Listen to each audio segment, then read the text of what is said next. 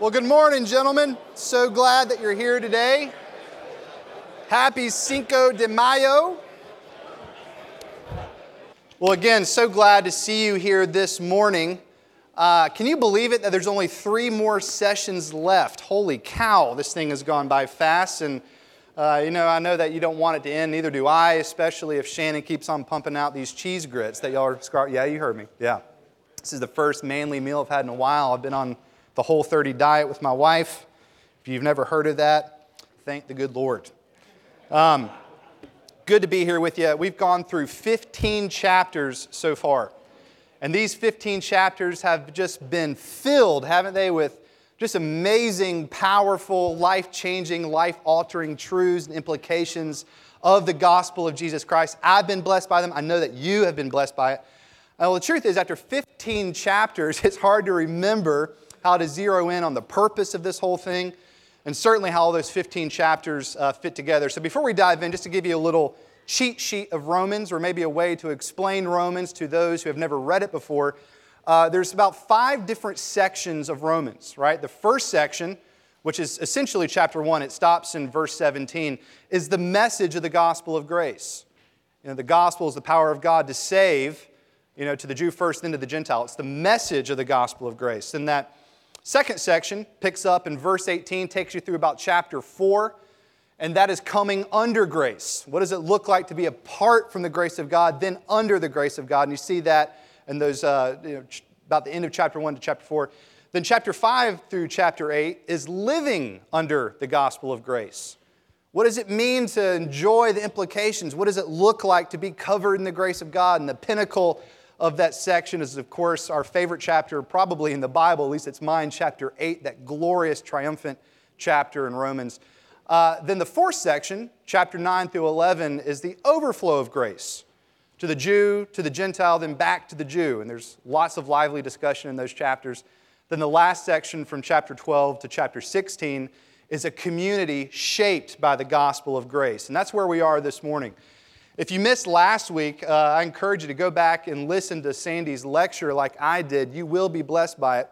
Sandy said uh, that as the community of God, shaped by the gospel of grace, something amazing happens uh, for those of us who are united to Christ Jesus. And this is what happens the mission of Christ becomes our mission. Can you believe it? Little old you, little old me, we inherit the mission of Jesus Christ. What is that mission?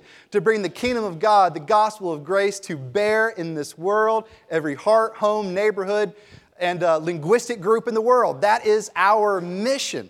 And my goodness, can you imagine that we have been transformed and made into missional agents, recon- agents of reconciliation and redemption in the Lord Jesus Christ? And I'm telling you, friends, if you have a buddy that does not like his job or thinks his life is going nowhere, lead him to Christ because he's going to get the most glorious job and purpose in the history of human thought. And there truly is no greater joy and privilege than being involved in what Christ is doing in the world. Now, that's what Sandy talked about last week. And after that truly galvanizing chapter, just really just gets us motivated for ministry, we come into chapter 16, verses 1 through 16. And if you've looked ahead, I mean, it looks like a phone book, right? Not very, I mean, seriously, outside the prospect, the very likely prospect of you being able to make fun of me this morning, hearing me butcher these people's names, it will happen. Laugh away. I've already prayed about it. Um, this, this passage does not seem that exciting, right? It's kind of like in your devotional life, you come up to certain books of the Bible, maybe Leviticus or different passages like those gene- genealogy passages, and you know, you get about two verses into it, and you just think, you know what? I'm glad that's there. I'm going to skip over to the good stuff, right? We've been there before. Let me tell you, this passage is filled with the good stuff. I'm going to read you a, a little quote from church father Chrysostom. Um, he's called the golden Mouth preacher. That's what he was known as. This is what he said.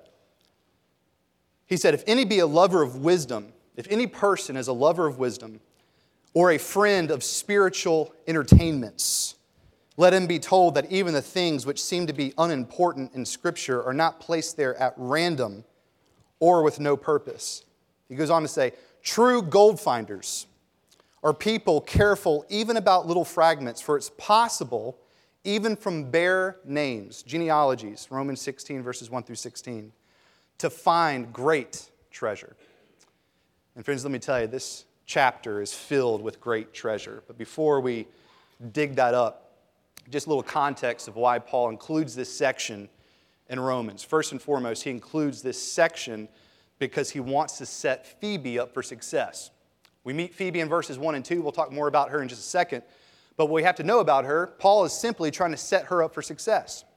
For all intents and purposes, Phoebe was his trusted assistant. And she was given the job to carry this letter, which Paul has written from Corinth, to bring it to the city of Rome, to Roman Christians, so they would know what Paul is talking about, know the gospel, and know his purposes of continuing his mission. Her job was also to make the road ready for him, to make things ready for him because you know, he was supposed to be on her coattails. He was going to be there shortly. Another thing that we have to know about Phoebe is the people in Rome had absolutely no idea who she was, which could have made things awkward because essentially she's carrying a support letter, right? Let me ask you a question. Have you ever received a support letter from someone that you have no idea who they are? How does that usually go for the person raising support? Not very well, right?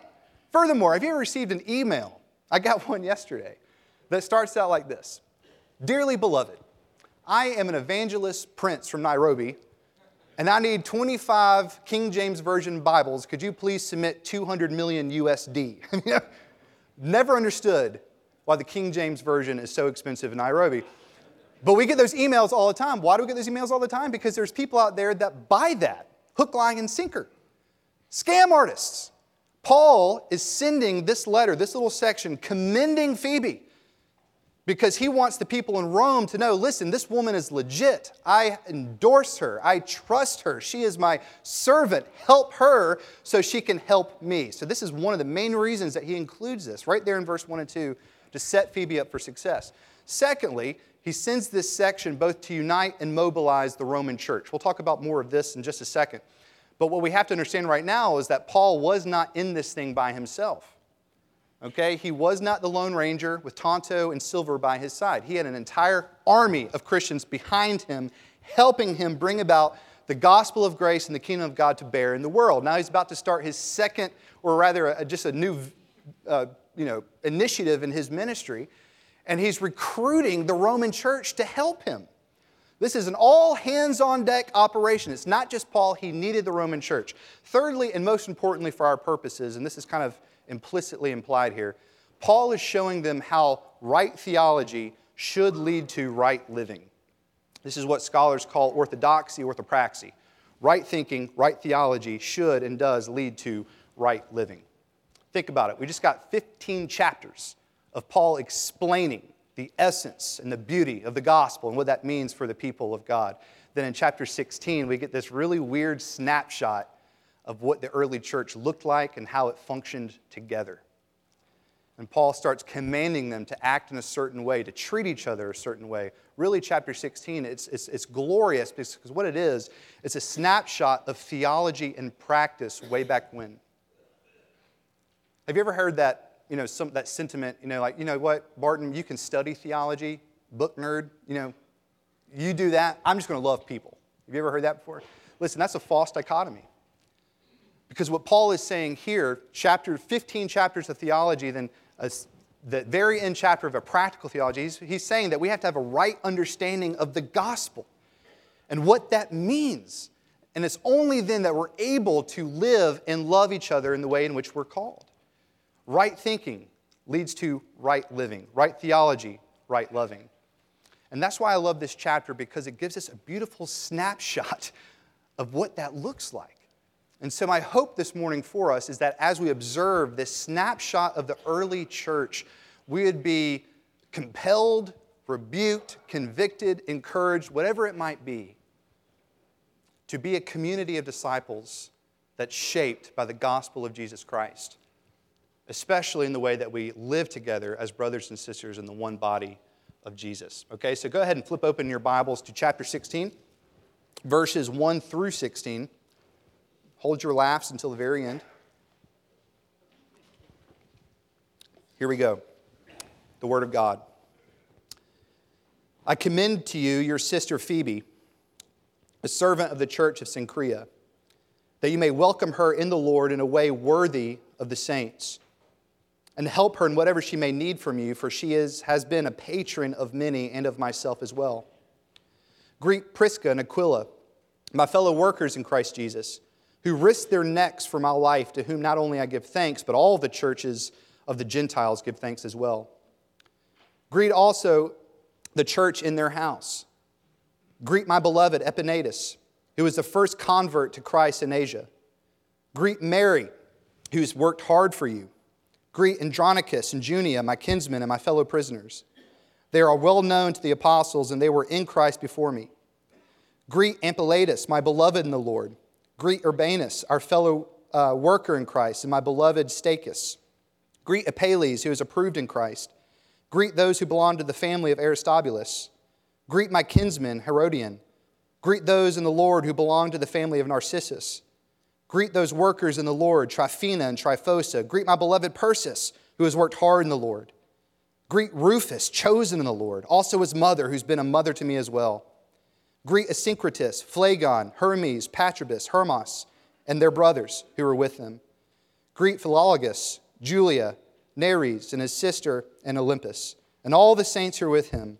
Greet one another with a holy kiss. All the churches of Christ greet you. This is the word of the Lord. Let's pray together. Thank you, gentlemen. You're such an encouraging group. Let's, let's pray together, real quick. Heavenly Father, we thank you for this time where we can come together as men in the city of Memphis who love you, who have been saved by you, and though we might be part of different churches or in the same family of God. And Father, I pray that you would speak to us, for as Paul says, all of Scripture is breathed out by you and is profitable for teaching, rebuking, correcting, and training in righteousness. And Father, we pray that this passage, which is probably skipped over by most and even us, that you would speak to us from it, that you would open up your truth to us, that you'd illuminate the text by your Spirit, and that, Father, we wouldn't just be informed but transformed. And we need this. We pray for it in the name of Jesus Christ and by the power of the Holy Spirit. Amen. All right. So there's four observations here that we can make. There's plenty more, but we only have time for four. Four observations of gold in this early church that will benefit us as the church today in the 21st century. The church of Memphis, four things that we can observe and learn from and be challenged by in this early church. Number one, the early church was a diverse community. It was an extremely diverse community. He mentions 26 people and a couple of different groups. And if you spent any time at all looking at these names, the first thing that's going to jump off the page is how extremely diverse this community was, this group of Christians. This past weekend, I had the privilege of leading a uh, young adult retreat at Country Place. A lot of you who went are here. Our guest speaker is my friend named Tim Johnson. If you don't know Tim Johnson, he's a leader of a church planting initiative here in Memphis, and he partners with several different churches.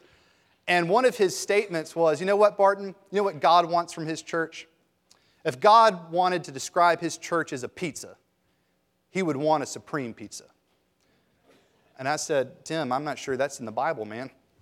What is that, Hezekiah? I've never heard Jesus wants a pizza from his church. He goes, no, no, no, I'm telling you, Barton, God wants a supreme pizza in his church. He wants all the ingredients. He wants tomatoes, he wants chopped onions, he wants anchovies, he wants pineapple, he wants pepperoni, he wants sausage, he wants peppers, he wants all the fixings on his pizza. He wants people from every tribe, tongue, and nation in his church and friends. The Roman church was a supreme pizza. There are about five discernible or four discernible categories in which that early church was diverse. First, it was diverse socioeconomically. If you look at verses 8, 9, 14, and 15, Paul addresses Ampliatus, Urbanus, Philologus, and Julia, then Hermes. Church tradition tells us, and manuscripts that we know from that time period, that those names were the most common slave names of the era. These were slaves. This vast support, or, or portion of the people that Paul mentioned were slaves. What do you know about slaves? Slaves don't have any money. What's another thing we know about slaves? They don't have any money. They were at the bottom end of the spectrum in terms of the worldly point of view, in terms of wealth. They, were, they had nothing to their names. They were slaves, these people. But on the opposite end of the spectrum, in verses 1 and 2, 3 and 5, and if you skip all the way down to 23, which isn't in our passage today, we get Phoebe, Prisca and Aquila, and Erastus. Now, who are those people? Those were rich people. Phoebe, among the many things that Paul says about Phoebe, he calls her a patron. What is a patron in this context? A patron is someone who has money coming out of their eyeballs. But not only that, they're blessing the church and the mission of Christ with it, not just out of their excess, but where it hurts. They're opening up their bank account to Christ Jesus. What is mine is yours. That is a patron. She was a helper of many people. She was a very rich woman, and we furthermore know that she was a rich woman because Paul does not mention a male traveling with her. She's coming from Corinth to Rome. That's a very long way during that time period. Women did not travel alone. That means that she probably hired servants or had slaves herself which means that was not a cheap trip. She was a very rich woman. Then you have Prisca and Aquila.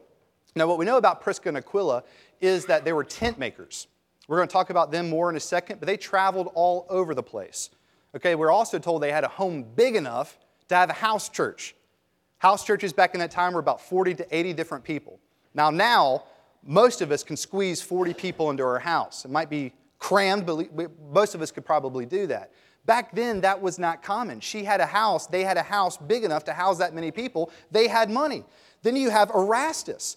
What do we know about Erastus? He was the city treasurer in Corinth, which isn't just this normal eight to five job. He was a government official, a very important person in society. You know that this man had money.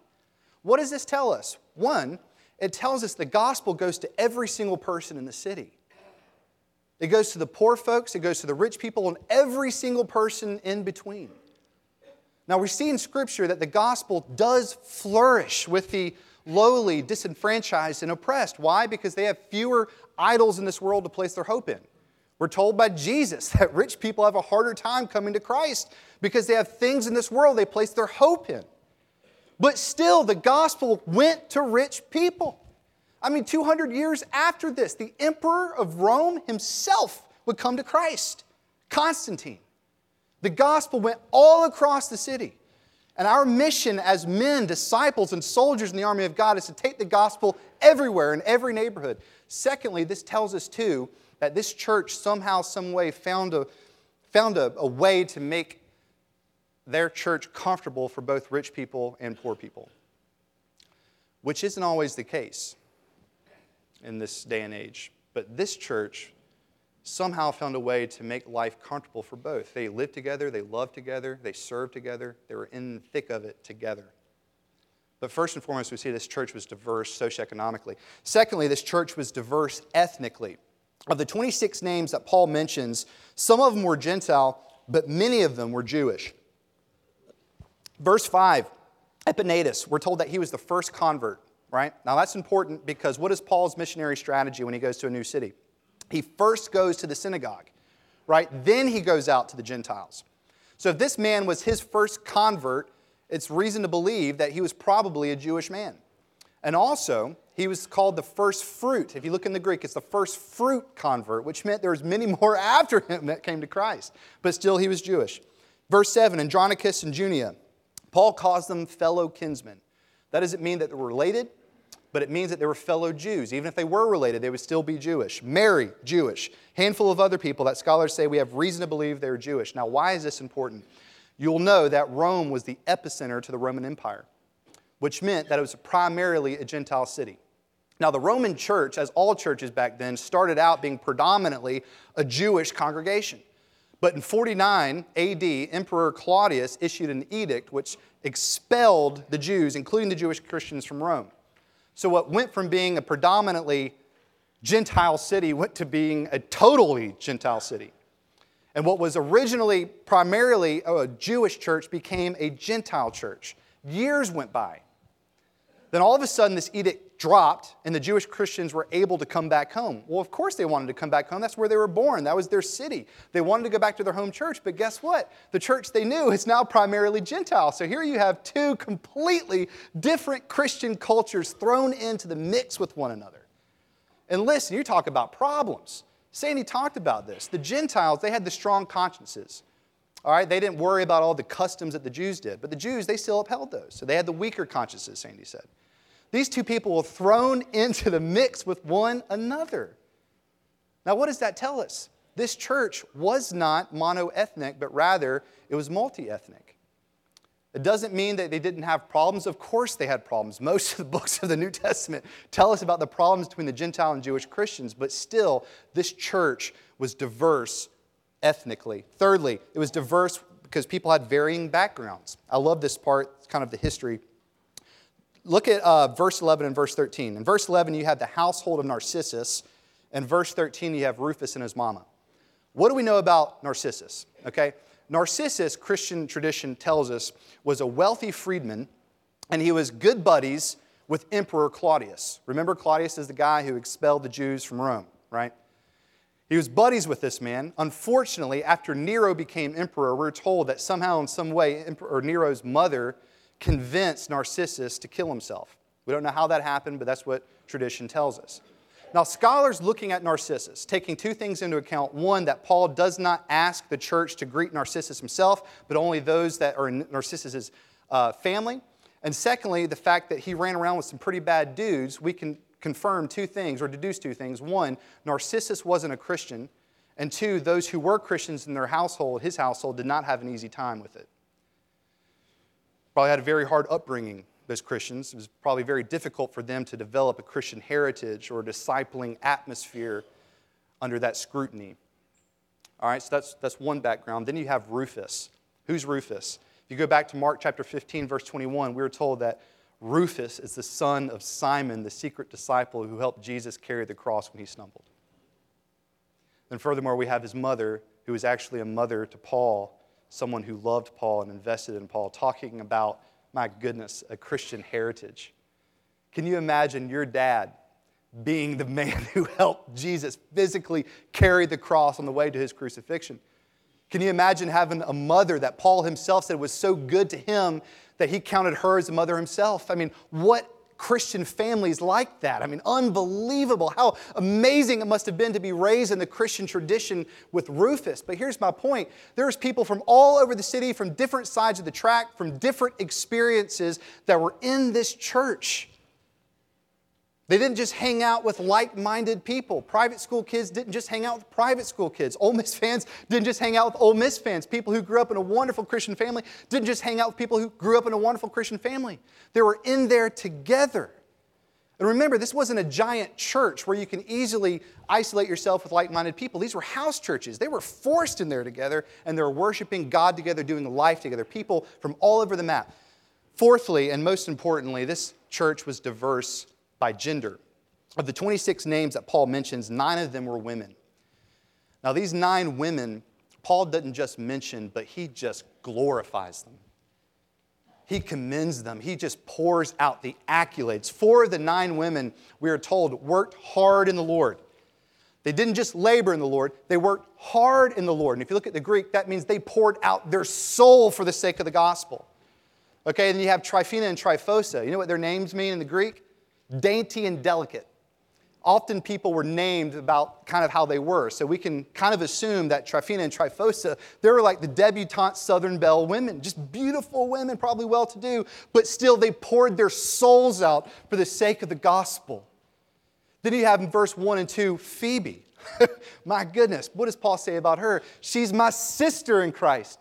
She's a helper of many. She's a patron, and he calls her a servant. That word in the Greek says deacon.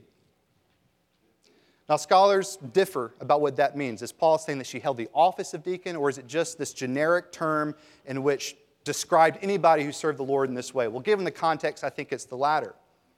But what we can deduce is that women, especially Phoebe, had a major role to play in gospel ministry. Now, we say, Barton, that does not sound like a showstopper. Well, thank good Lord it's not. But back then it was. Why? Because the Roman Empire is a completely male dominated society, completely chauvinistic. Women were considered second class citizens. If they were identified as all at all, it would have been according to who their husband was or what house they were a part of. But not here. Paul says, listen, these women have a role to play in the church. They're laboring their guts out for the glory of Christ. The gospel, this is the point, the gospel empowers the disenfranchised. The gospel gives dignity to the disenfranchised as being people created in the image of God. The gospel empowers the disenfranchised by saying, In Christ, you are my brother and sister, mother and family, in the one family of God.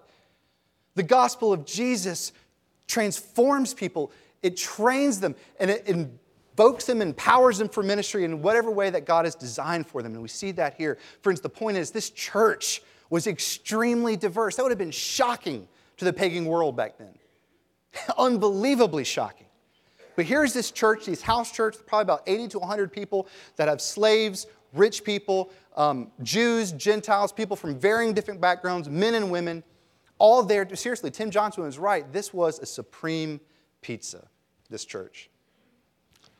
Now, we're going to see why that's important in just a second. But the second overall observation the early church was unified in their diversity. Now, let's be real, real quick. Diversity unity and diversity is not the easiest nut to crack. It's not the easiest thing in the world. Anybody involved in trying to pursue diversity just in their personal life, their house church, small group, or just greater church, it's a difficult task to pursue unity and diversity. And there's several reasons for that. One, it takes a long time to get to know people that aren't like you. You know, Tim Johnson, and this is the last pizza illustration, I promise. Tim Johnson said, you know what? The, the, uh, we all love supreme pizza, but some days, at the end of the day, it's just easier to make a pepperoni. You know, I don't want to get home and have to chop the onions and put on the mushrooms and drain the, you know, the, the pineapple can and put the pineapples on. It just takes a long time. And so is true unity and diversity. It takes a long time to get to know each other, especially people that are from different backgrounds. It just takes a long time. Secondly, it can be uncomfortable and also exhausting.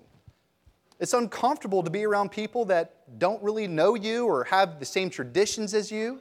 And it can also be exhausting. You know, one of my favorite things I get to do in ministry is take a mission trip to Cambodia. I do that about every other summer. I love it. I love my friends and my brothers and sisters in Cambodia.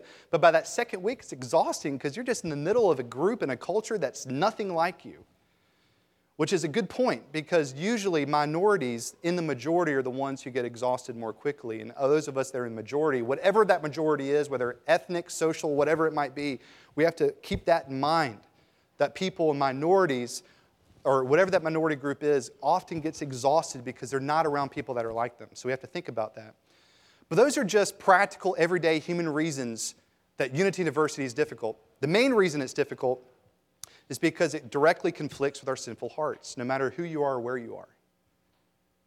The original sin in, in the Garden of Eden was Adam's attempt to displace God to set himself up as the standard.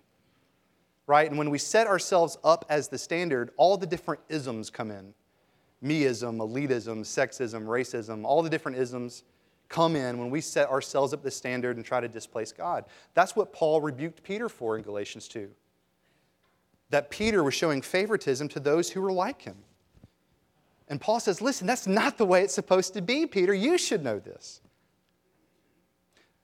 Unity in diversity is very difficult. So the question we have to ask two questions. One, why in the world did the early church pursue it, knowing that it was going to be difficult? And two, how in the world did they even desire it or maintain it? One, they pursued it because it was God's design. It is God's design. We're going to see this in the Bible. It's going to be a very poor attempt to summarize it. But in the Old Testament, we see God's covenant with Abraham. What does God promise Abraham in his covenant? He says, You will be, you and your posterity will be a blessing to the nations. Not just to Jews, but to everybody. Not just rich people like you, Abraham, but everybody. You will be a blessing to the nations. Now, as we get further down the Old Testament, we see his posterity becomes Israel. They certainly had their highlights, but we know that they failed miserably. So we come to the New Testament. Here's Jesus, who becomes the fulfillment, the embodiment of true Israel, who through his death and resurrection and ascension, he brings about a fulfillment to the promises made to Abraham. Then, radically, we're told at the end of Matthew that God incorporates his people into that mission of bringing the blessings to the nations in the Great Commission. What does Jesus say in 28 18 through 20? He says, Go and make disciples of all nations. Not just people like you or think like you or went to the same school as you, but make disciples of all nations.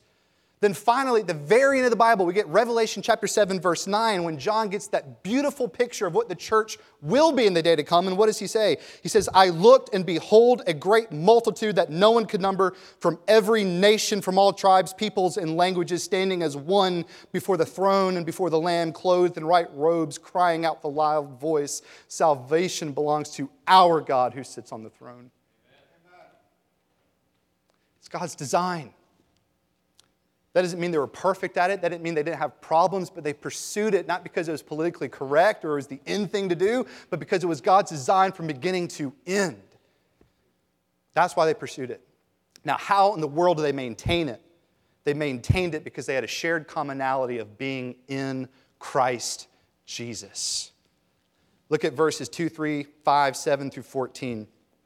Look how saturated this passage is with Jesus is unbelievably saturated. He says, Welcome her in the Lord, verse 2. Verse 3, my fellow workers in Christ. Verse 7, they were in Christ before me. Verse 8, but my beloved in the Lord. Verse 9, my fellow worker in Christ. Verse 10, Apelles is approved in Christ. 11, greet those in the Lord. On and on and on and on. Jesus is all over the page.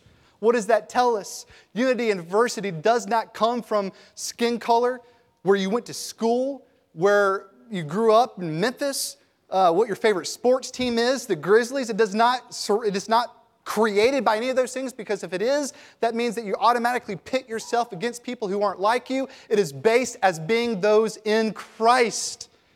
That is our commonality, being found in Jesus. What does Paul say in Galatians 3? He says, There is neither Jew or Gentile, slave or free, male or female, for you are all one in Christ Jesus. What unites us as brothers, no matter how different you are, is being found in Christ Jesus. My bro Bonhoeffer, this is what he said Christianity means community through Jesus and in Jesus. No Christian community is more or less than this because in Jesus Christ we've been chosen from eternity, accepted in time, and united for eternity. Being in Christ unites you to people who aren't like you because we have the same salvation and the same eternal destiny. One of my favorite shows in the, one of my favorite shows in the world is a Band of Brothers. Um, I love it. Uh, it's just one of the few dude things that I get to do with my wife. She likes it.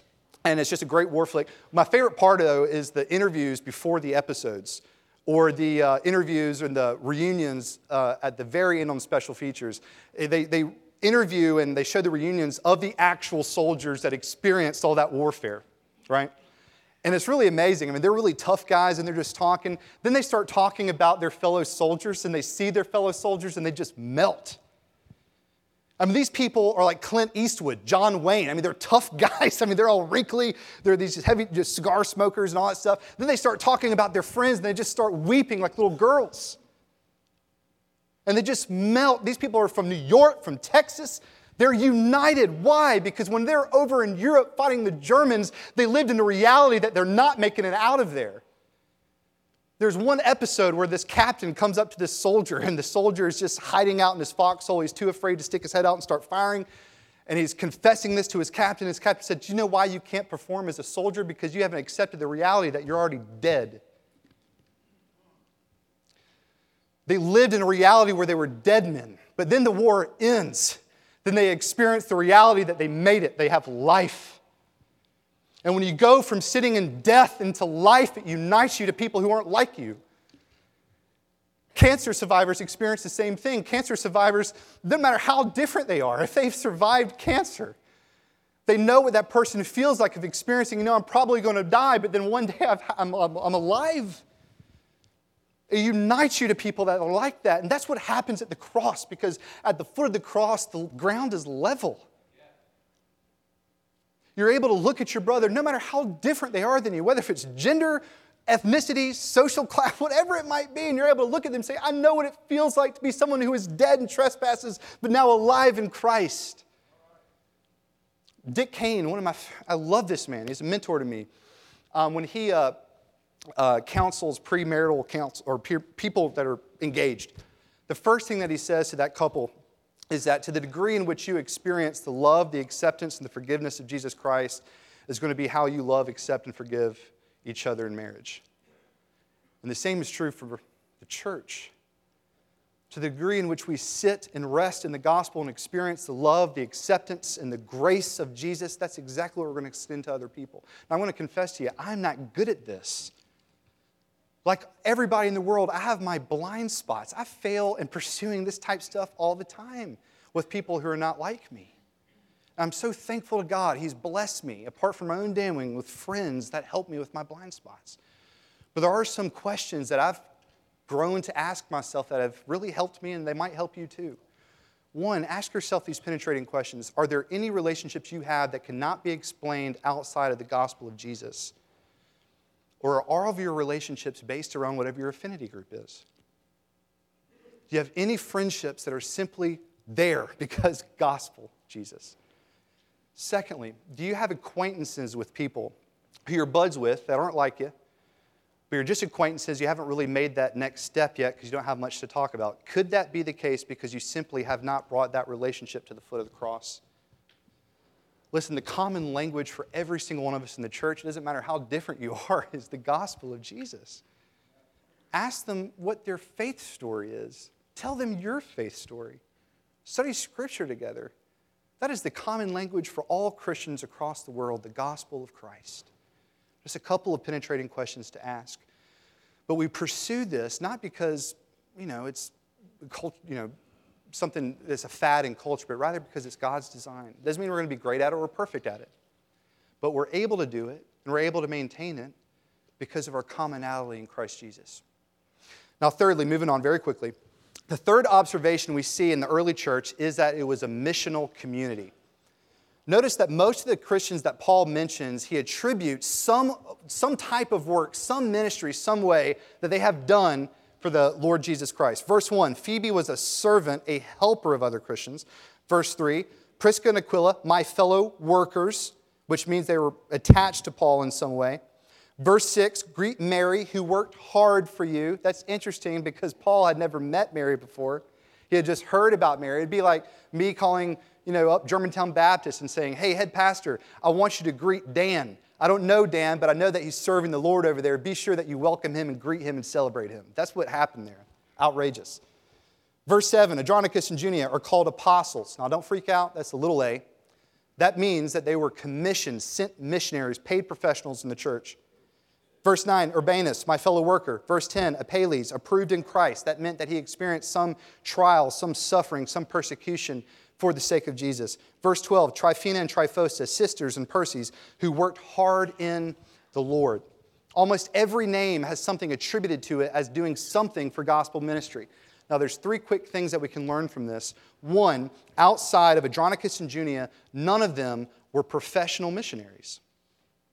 They were just normal people. What does that tell us? I'm going to say this positively because it is positive.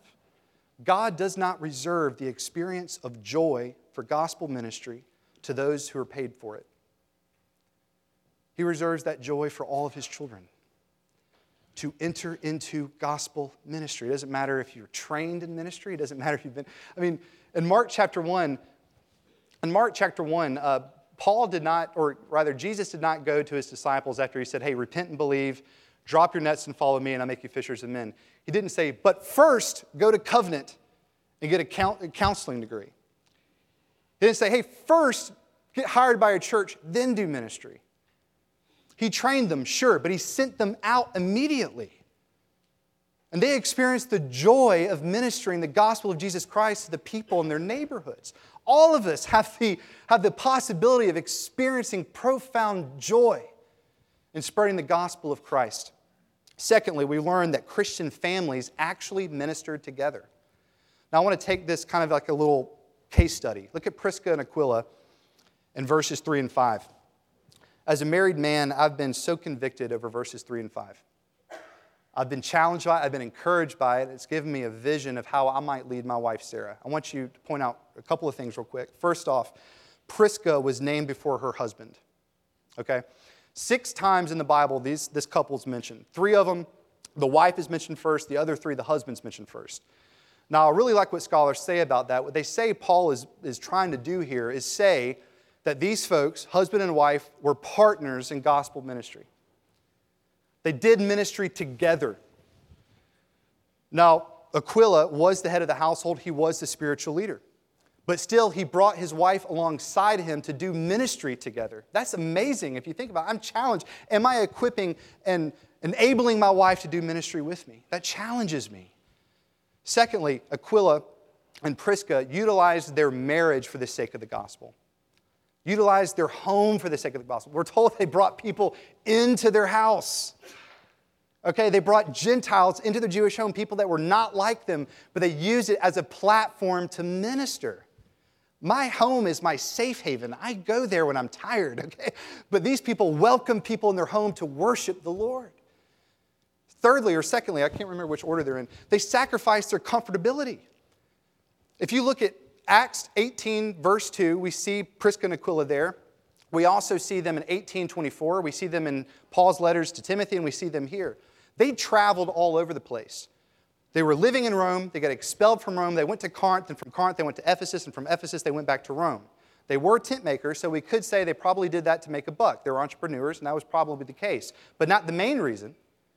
Because if you follow their traveling, you'll notice they followed Paul, which meant they went where the action was. They weren't concerned about building a white picket fence fixer upper home. I love that show, by the way. But they weren't concerned about that. They, they sacrificed their comfort to minister. Fourthly, they taught the scriptures. Go to 1824, look at it, we have to move forward. That's a great passage, a very cool passage. But lastly, they risked everything for the gospel of Jesus. These people had to have loved each other and cherished each other to do the things that they did. Otherwise, they would have built resentment and just ripped each other's throats out. They loved each other. But Paul says they sacrificed, they laid their necks on the line for me, and all the churches rejoiced over, which meant they did not idolize their marriage. They loved each other but more important to them was the gospel of Jesus. And friends, I confess to you that many times I idolized my marriage. There's so many things that we can learn about this church. It was missional. Families were missional, they ministered together. Then, lastly, Paul celebrates them for their work in the Lord. He didn't say, Greet Hermes, who made a killing on a land deal. He didn't say, Greet Junia, whose kids are making straight A's. He didn't say, greet Ted, whose father owns Coca Cola. You might want to know him. He didn't say, hey, greet John. He led 200 people to Christ the other day. He, did, he didn't say anything like that. But he says, hey, simply greet these people who are quietly going about their day and joyfully ministering in the name of Jesus. Friends, what do we celebrate people for? When do we celebrate people? Is it just when Hallmark tells us to? Is it just when we can get something? Or is it simply because we have joy in our heart because we see our brothers and our sisters joyfully, quietly ministering in the Lord? The early church was missional. Lastly, the early church loved each other as family. They loved each other as family. Francis Schaeffer said in the 21st century, people from all over the world will never listen to what we have to say if we have right doctrine, right polity, but don't exhibit community. So they won't listen to us. And why would they if we didn't act like church? Why would the non believing world listen to us if we did not love each other as we are, brothers and sisters, mothers and fathers, in the one family of God? And friends, this is how we do that. One, we first view each other as family. Look what Paul said in verses 1, 4, and 13. He, called non relatives sister, brother, and mother. It's like it's a Baptist church or something. Greet Brother John, greet Brother Paul. I love that, by the way, because it reminds people of who they are in Jesus. They're brothers, they're family. Paul knew that they were his family, and he didn't treat family members anything other than they really were family. And he called them as such. There's a girl, a young adult woman in our church that has a very heavy duty, strenuous job. But after she gets home from that job, she goes to an older lady's another older lady, single person in our church who's battling cancer. And after she gets home from work, she gets herself comfortable and she goes down the street and she stays on that woman's couch during the nighttime to make sure if she needs anything in the middle of the night because she's by herself. Why would another human being do that for another human being? Because they're family. Of course, you'd do that for your mom. Of course, you'd do that for your dad, your brother, and your sister. But what if we took the family of God seriously and treated each other really as family, the only family that really matters in the long run? We're family. So, one, we view each other as family, but two, we have action oriented love towards one another. Agape love, Christian love, divine love, it's not emotional, but rather it's action oriented. You know, if, if you have a buddy in church that comes up to you and says, Bill, I totaled my car yesterday. I don't know how I'm going to get to work this week. This is what we're going to say John, let me pray for you. but if it's your son, you're going to say, hey, here's the keys, don't scratch it. Why? Because you show him love.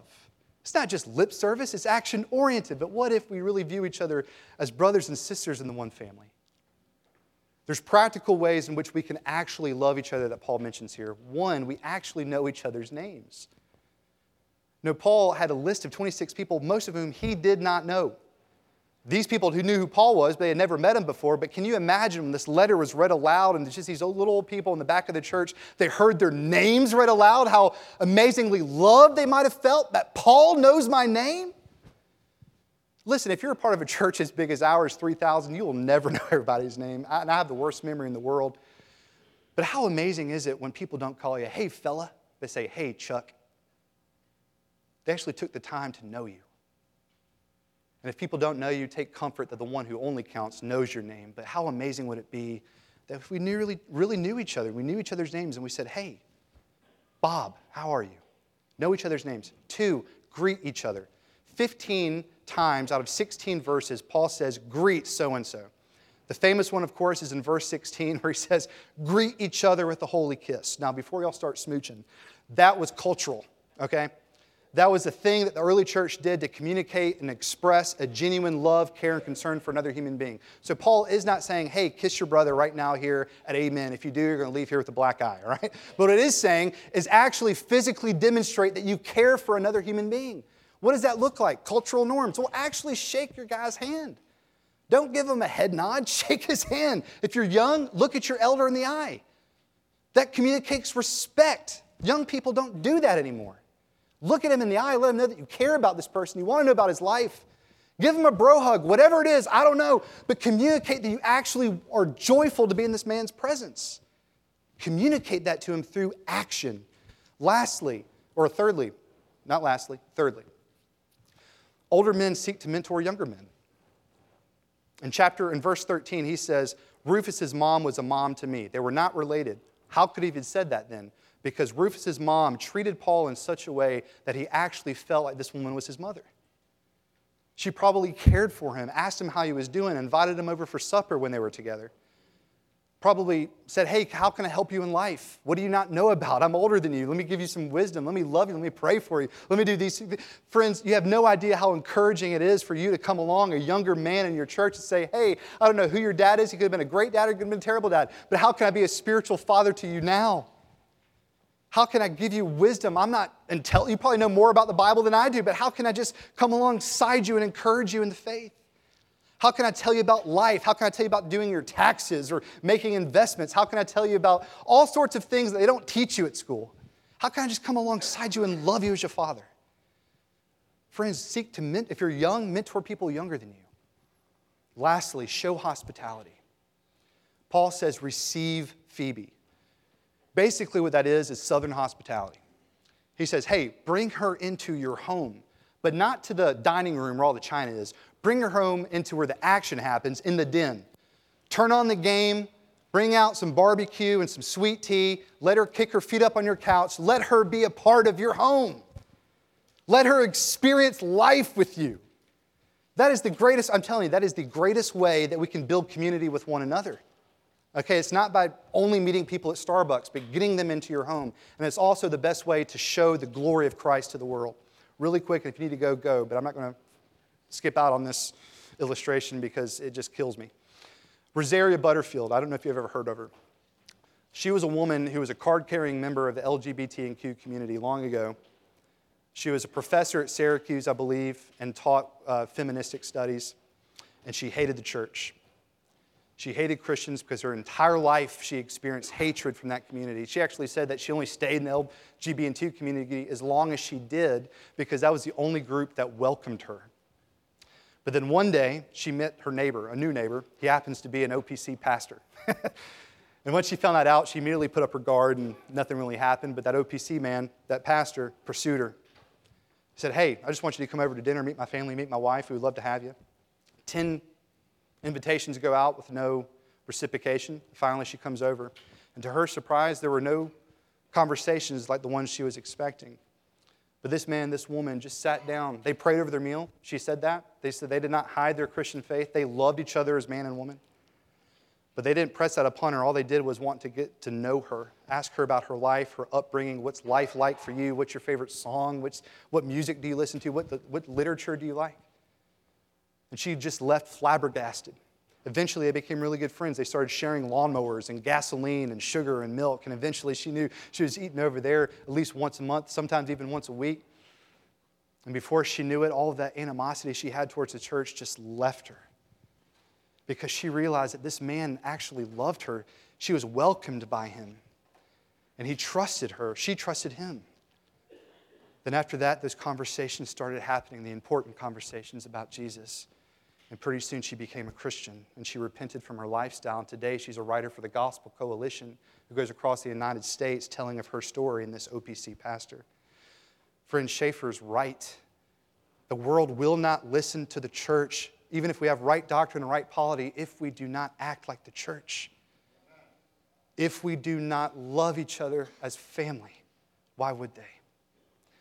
I love chapter 16. There's so much gold here for us to just model, to encourage us to be challenged by.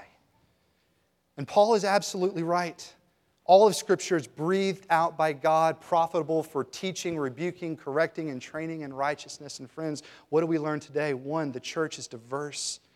We're not going to be perfect at that, but we must pursue it. Two, we're united to each other no matter how different we are because of our shared commonality in Jesus Christ. Thirdly, we're missional. We go about the mission of Jesus Christ. You don't have to go to, ed- to school to get educated, you have to be sent out by a church, just minister in your neighborhood. And lastly, my goodness, friends, let's love each other as brothers because that's exactly what we are in the name of Jesus. To the glory be to God. Let's pray. Heavenly Father, I thank you for this group and this men, these men. I thank you for the opportunity of studying your scriptures. And Lord, I pray that by the power of your Spirit, we would know more and more each and every day of the power of the gospel, that it is the power to save every nation, every tribe, every language and race. And Father, we pray that we'd be so moved by our experience of salvation that we would extend love and grace and mercy and forgiveness and acceptance to each other to your glory. And it's in Jesus Christ we pray. Amen.